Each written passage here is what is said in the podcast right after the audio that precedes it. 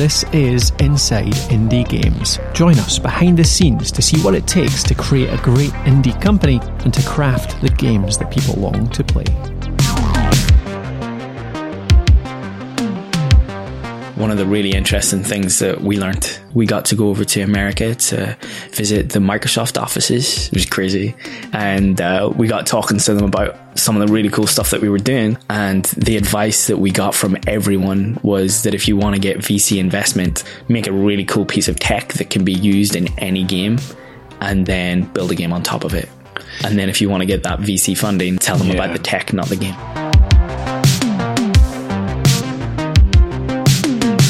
This is Gary McCartan, who founded Pocket Sized Hands along with a handful of his university classmates back in 2017. Gary's had to learn fast as he moved from being a games design student to running a games design company. His experiences so far mean he's got tons of invaluable info for others who want to follow the same path. One notable theme here is that the actual making of games is only one of the many tasks that make up his role now. So, what other sorts of things occupy Gary's time at work? Well, let's take the recruiting of staff for starters, which has no small amount of responsibility. I kicked things off by asking him what he thought the hardest type of roles are to recruit. Artists are the easiest because artists, you can look at their portfolio and you can see exactly what they've done. You know, you can see their capabilities straight away. You know, if you're looking for a certain type of artist, whether it's 2D, 3D, or a generalist, if they have a portfolio and that shows off that stuff, then it's happy days, you know. Um, but at the same time, if an artist is great, they're going to be wanted everywhere, you know. So they're they're going to have a, a a wide selection of jobs to choose from. But we've been really lucky with the artists that we had. We we started out with the guys in um, in university doing student projects and we've evolved from a student team into a company together. So, and they've been with us since the start and they're absolutely amazing guys. So what was your what was your first job in games then? Did you did you come straight from uni into your own company? Yeah, but um, through uni, I did like little side projects. Mm-hmm. And the first project that I did was the first paid programming project that I did was awesome. It was, I was so excited for it. Was um, a piece for a exhibition. So it was an exhibition on uh, mothers and their babies, and they wanted uh, a display which would show Instagram photos live but on a Polaroid with like the hashtag and maybe with some of the comments that people had said. So it was pretty much like a, a live gallery. And if you were at that art gallery and like uploaded a photo of you and your kid with a certain hashtag, it would be added to that gallery and it would just keep rotating in a in a slideshow, and I thought that was really fun, really cool. Um, big challenge. We we had a a month to do it, and it was one of those things that I go back to say, yeah, we can do that in a month and uh, took a, a little bit longer, not much longer, but. So was that you as part of a different team, or was that you? It was just an individual project. Yeah. Me, me and my friends helped on it, just yeah. uh, together. We worked together on it for about six weeks, 7 mm-hmm. weeks. Mm-hmm. Uh, it was just a lot of, a lot of. That was our first time, you know. You could say working with a client, and mm. it was a, it was a learning experience. what what did you what did you learn most from that? Do you think? Um, just to just to have I think the main thing that if you're working with clients is to have everything down from the start. You know, make sure, you know, there's no misconception of what can be done. Um, and make sure that, that people know exactly what the end product is going to look like, you know. And, you know, I think the, the, the, the, the main thing with that project was it was a Windows project. So we were making it for a Windows tablet and everything like that. And at the very end, the client said to us, you know, can this work on an iPad? And, you know, that should have been something that we took up from the start, you know, because, because we made it specifically for Windows, it couldn't. But if that was something that was made clear at the start and we made clear at the start that, you know, what platforms did it want to be on or whatnot, um, that, that could have been something we could have worked towards, but we took like the brief and stuck with it really. Um, and I, that was, that would be my big change is just trying to, trying to delve deeper into more about that what the client actually wants. It's worth the time spent at the start. Yeah, definitely. Getting all of that written yeah. out. Yeah. But yeah, no, that was my first project. You know, it was, it's nothing that nobody was unhappy with. Like, um, it was just one of those questions that came up at the end, which really took me, took me back. um, and I'm grateful for it. Like, it was such a, such a fun project. Yeah.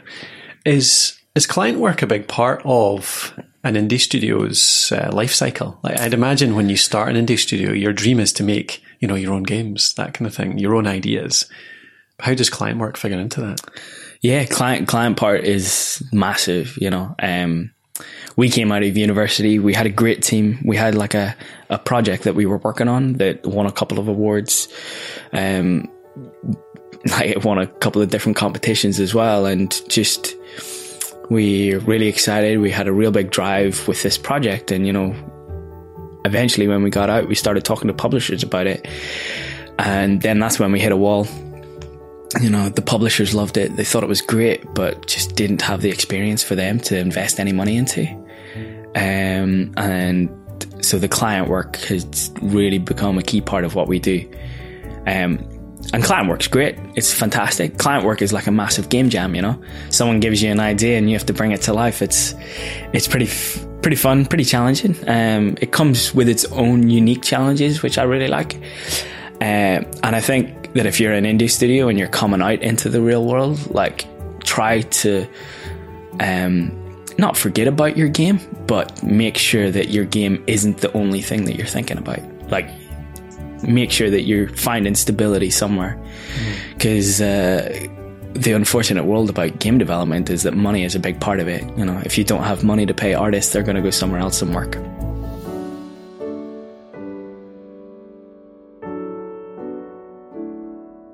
That must have been quite um, frustrating. So creating your own game, winning awards for that game, so knowing it's good, like getting peer reports that it's good, but failing to get funding for it. What what was that process like? No, it was great. Like we loved it. Like you know, um, it's not like it was a big negative or anything for us. You know, it's just part of the learning experience. You know, we never really expected to get publishers or anything like that, but it was just part of one of the competitions. It was actually Tranzfuser that we were in that we got talking to publishers. Um, and it was not something that we really expected. It just came out of the blue. So I think it was it was cool. I think if the game had been a little bit more polished as well, that might have helped.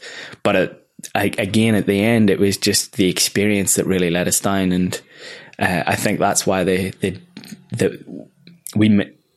I wouldn't say missed out on that funding opportunity, but that's why that funding opportunity wasn't right for us at that time. You weren't ready for it. I thought we were ready for it. yeah. Um, but I can see why other people would, you know, it's, it's a big risk. It's a big investment for them. And, you know, they want to secure that risk in any way possible. And if you're a team that doesn't have any solid proof or experience, then that's hard for them to give you an investment, no matter how many awards you've won. I think one of the big problems with us was um, the game that we were making was that it was a VR game.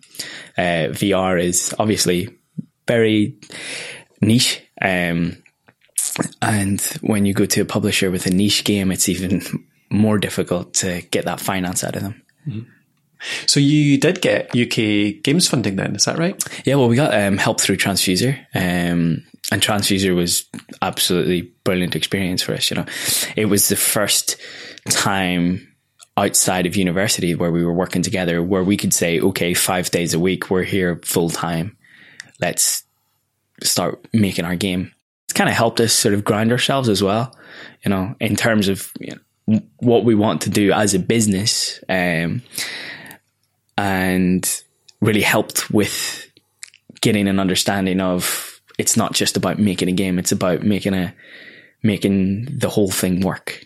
When I left university, I felt I could make any game you wanted, um, especially with the guys that we've got. Uh, um, but the the company side of things was just you know never done it before, never made a company before, never started a company before, and it's uh, you jump in the deep end and you uh, you learn a lot about it really quickly. That's been the hardest part, um, and it's the part that you just have to jump in and whatever task comes at you, you have to do it. Like some days you're not even working on programming, you're not even working on a game.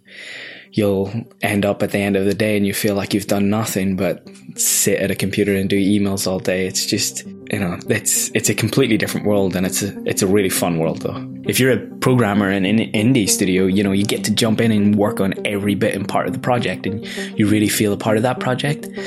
But when you're owning a business, it's so much more than that because you're programming and you're doing all that stuff as well. But then there's an, an additional level where you're making meetings, you're talking to clients, you're trying to get work in, you're trying to find out where your next bit of financing is coming in from. And that, uh, like you say, it's, it's a pretty, pretty, pretty big game. So, does enough VC exist for games or funding in general? Uh, so specifically VC, um, from what we've learned, for a game for content creation, no. Um, uh, if you're going to be a games company and you want people to fund your ideas and your content, that's the type of thing that you're going to have to go to publishers for. Maybe an angel investor who can be really on board with what you do. But for a VC, the, it's not the type of thing that they go for. Like, yeah, we were part of a competition um, called the Imagine Cup, and we went to America, and we we had our really cool game, and it was really awesome. Um, and we showed it off, and kind of when we seen the competition as the competition progressed, it kind of clicked what they were looking for, and it was the tech. You know, it wasn't the game, it wasn't uh, anything like that. It was okay. What's the underlying tech? and how can we repurpose this? And that's what a VC looks for as well. On the finances side of things, you uh, is a big part of your job bring in funding just now, or what, yeah. Um, so just looking for our next client. Mm-hmm. Um, you know, um, we're still not at a stage where we can fully fund our own development. Um, so client work is a big part of what we do. Um, we're current, we've worked with an architecture company for the last six months, making a really cool visualization tool in VR. Um, and that's been really exciting. And we're hoping to do some more work with them in a follow up project. Uh, and we've just signed on to a contract with Cambridge University to make a, a game about stem cells. Um, and looking into the misconceptions that people may have about stem cell research and showing you what it's the life of a scientist is like. So that's going to be really, really fun to work on. That's cool. How do you, how do you tend to source your client work? How does it come to you? This is what everyone asks. And this is the question that everybody shrugs their shoulders at because it's not a clear answer. You know, there could be, you know, looking back to some of the clients that we've had, some of them were a simple, they got us through our website.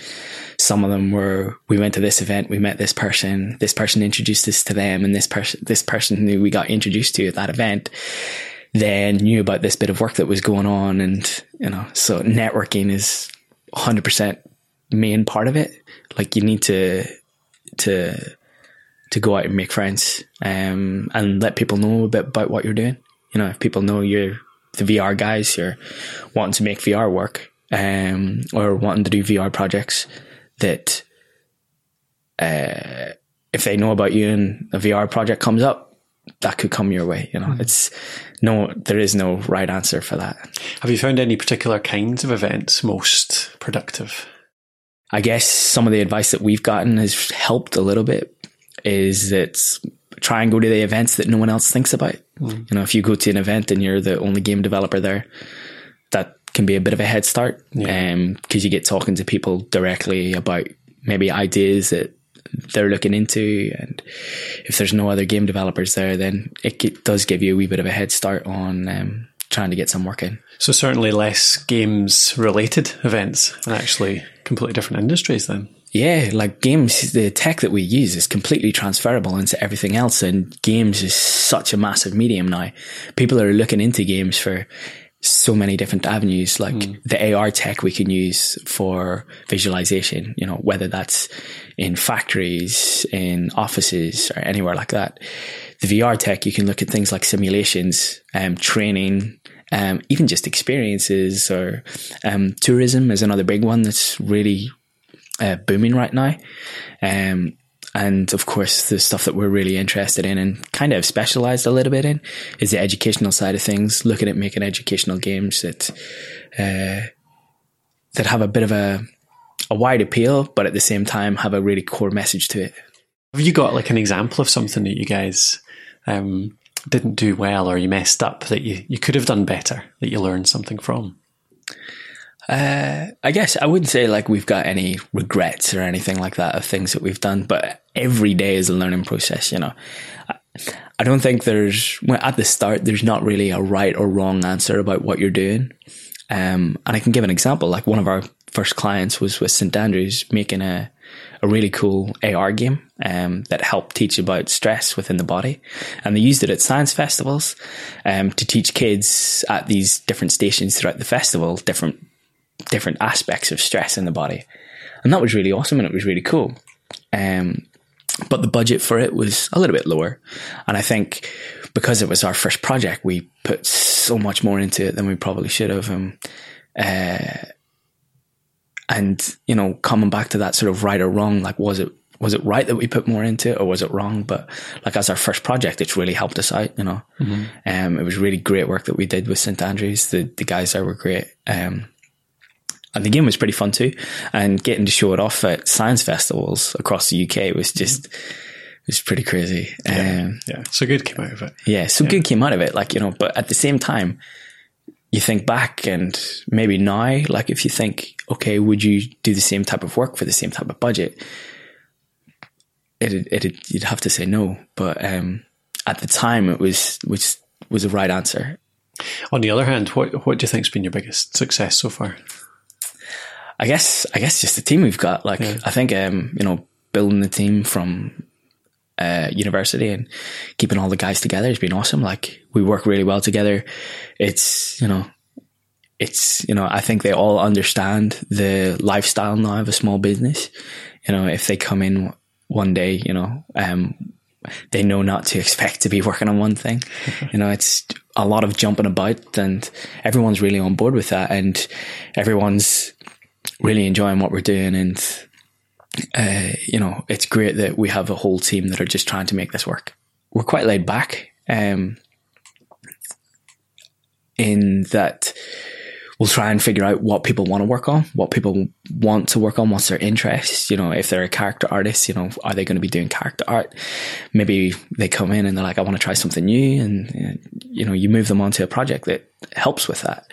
Um, keep them in keep keep people updated in the what the business is actually doing and where you're going, what your thoughts are, how things are working out for you.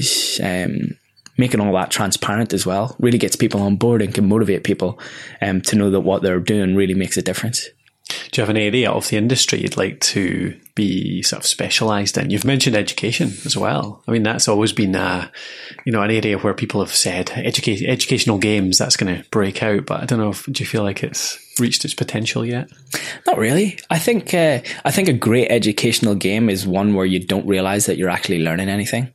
Um, my go-to example when people talk about these type of games is Crusader Kings 2. It's a very in-depth RPG board game game, which is just got a crazy learning curve. I don't expect anyone to play it after this, but, uh, you know, it's just uh, a really, for, for the people who enjoy that type of game, it's really, really fun, really interesting, but it's got a lot of accurate historical events that happen throughout the game and you just sort of pick up on them and you learn them.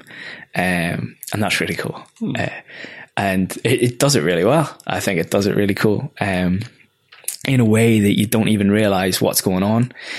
And I think that type of strategy with educational games is what we would like to emulate, where you're playing a really fun game and you forget that it's an educational game completely. Do you think it's important for a company like yourself, an indie company particularly, to specialize in the early days or at any point? It's difficult to say because, you know, you could you could try and specialize. Like this is some of the advice that we've got is that if you're going to specialize if someone comes in and if you like for an example let's say you want to be a vr company and somebody comes in with a mobile game do you turn it down? And if that you know contract is worth 50k what do you do? Like do you turn it down or do you because you know you don't want to work on a you want to specialize in vr or do you take it because you know that's a couple of months worth of income? Mm-hmm. You know, that's the question you got to ask yourself. And I think at the start, like, sure, try and get a specialty, try and get your name out there. I think you should just be open to opportunities. Yes. Okay. What about, so you've talked a few times about publishing your own games, about getting them published. What is it like trying to get a published a game published these days? Is it is it a complex process? I think getting a game published is easy. Mm-hmm. Um, you know, we've got things like Steam. Mm-hmm. Steam is uh, a great way to get to customers. You know, it's just a storefront where everything goes through. Um, and to be honest, like the people at Valve uh, and places like Sony and Microsoft as well, if you get their your game on their platform, if anyone buys that game, that's money for them. So they're really helpful as well. Um, so I think like from the start, again, just going back to networking, try and get like, if you have, uh, meet people at these events from these companies, just try and get to know them. Um, they'll really help out when it comes to if you need a bit of kit, a bit of hardware or a bit of advice on getting a game onto their platform, then they'll, they'll be there to help you out. Mm-hmm. Uh, so the publishing side of things is really easy. I think the next step from that is marketing, you know, and that's the hard part is getting to people know about your game. And that uh, can be, can be tough. Uh, you know, we. What have you seen work so far in that area? I think for anyone who's indie is getting a community from the, the, from day one. Get the people that play your game really interested in like the development of the game and, you know, get them coming back and really interested about maybe the new features that you're bringing out, get them in, get them involved in like requesting new features, asking for new features. You know, if they, if they see something in the game that that was a suggestion by them, that's that's only going to fuel the fire. Um, and start talking to your community. I think that's the the big one for any indie company who doesn't really have a big marketing budget is start talking. Is it frustrating at times to work in such a subjective industry? Uh, no, um, for me, no. Personally, like you know, you got to you've got to accept that pretty early on that it's that you know everyone says that your first game is going to be a failure. Um, you know, every book that you read, every blog that you read, every internet video that you watch says that expect your first game to not do as well as you thought it would do. And I think it's about building stability to do really what you want to do. You know, if you have a steady cash flow coming in from contract work, you can make as many games as you want and just be happy. Is there anything you wish somebody had told you when you started out, right at the beginning of the journey? For programming, lots. yeah, don't do multiplayer games. Uh, Why is that? Oh, that's a whole new challenge. It's it's a really fun challenge, but um, debugging multiplayer stuff is just crazy. You know, um, multiplayer is just if if any if anyone comes and asks me how long does it take to multiplayer game, it's at least four times longer. Um, Is that just because there's a lot more variables to it? Yeah, definitely, and it's it's just uh, when you're trying to get two computers to communicate, what seems simple at the start can be a bit of a rabbit hole when you go down into it, and you can get lost. Hmm. Um, but it's a lot of fun, and once you get your head around it, it's a lot of fun as well. Um, in terms of the company, um, and I, I think we've been lucky. Like we've had mentors along the way who have directed us and really helped us and really give us a good idea of where we needed to be and what we needed to do. Um, what type of mentors have you had? We had a great mentor who helped us in the game side of thing. Um, it's Billy Thomson who works at Ruffian now, and he's worked on tons and tons of games. Uh, he's like one of the guys who worked in the original GTA, and to have him as a mentor was just insane.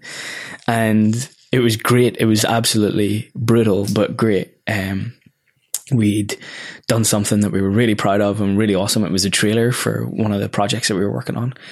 And we sent it to Billy for feedback, and the feedback was just a list of what could be better. And, yeah. uh, you know, it's kind of, kind of heartbreaking, but at the same time, you kind of like a light bulb moment where you're like, okay, I've been looking at this from the development side of things. I need to start looking at this from a um, a gamer point of view. Um, the people that are going to play the game, what are they going to think about it? Mm-hmm. And trying to think more about the message that we try to convey in games. And uh, it was really good, you know, kick in the right direction. So. Where did you source your mentors? Um, so Billy came through university. He was a mentor in one of our student projects at university. And then uh, we've got another couple of business mentors, which has been really invaluable, who came through Tranzfuser.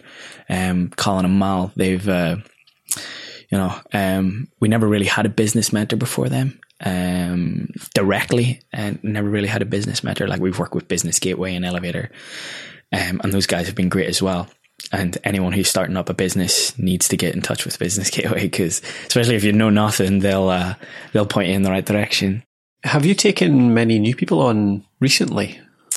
Yeah, we've taken a couple. Um, so we, uh, apart from our original team, um, we've got we've had in the last year four employees, which has been awesome. Have you learned over those four people and more, others, others in your team as well, what kind of what the best advice is when you first come into this? Like, what do you tell your new employees when they first start? Uh, I, th- I, you know, it, it's hard for an indie company, like, and uh, we normally just sit down, have a chat, try and get them out for a couple of beers, um, and just try and get them on board with our mentality as quick as possible, where it's hey, you're going to be working on this today, but tomorrow it might be something else. That's what makes a really enjoyable workplace is where people kind of have an idea of what's going on, you know. Um, but if you're constantly jumping from one place to the other with no real direction, um, but if you can give them a little bit of meaning into that, and uh, then then it helps.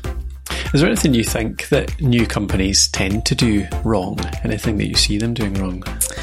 In in games, like I think the some of the companies that we've met throughout the like who were in our same position and starting up in the same of us, uh, if you know you're not able to get that publisher in or that funding in, um, you know some people f- tend to focus on their game too much, um, and that's not a bad thing. Some for some people it works but often people forget about like the bigger picture, the finances. You know, how are we going to fund ourselves for a year? How like this might be a three year project. How are we going to fund ourselves for that three years?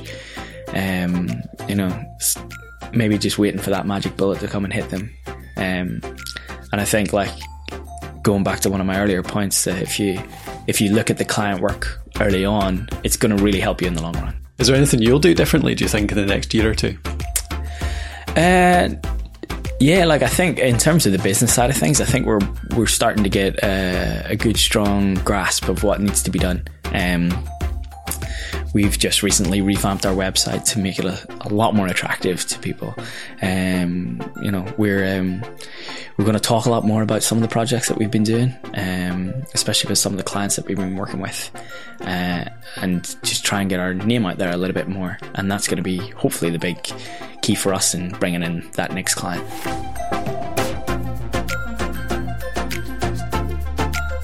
Thanks for listening to the first season of Inside Indie Games. And I've got just one ask for you just now. Find us on Twitter at UK Games Fund and tell us who you want to hear on a future episode. We'll do our best to track them down and bring them on. And if you want to find out more about us too, hop over to ukgamesfund.com. See you on the next episode.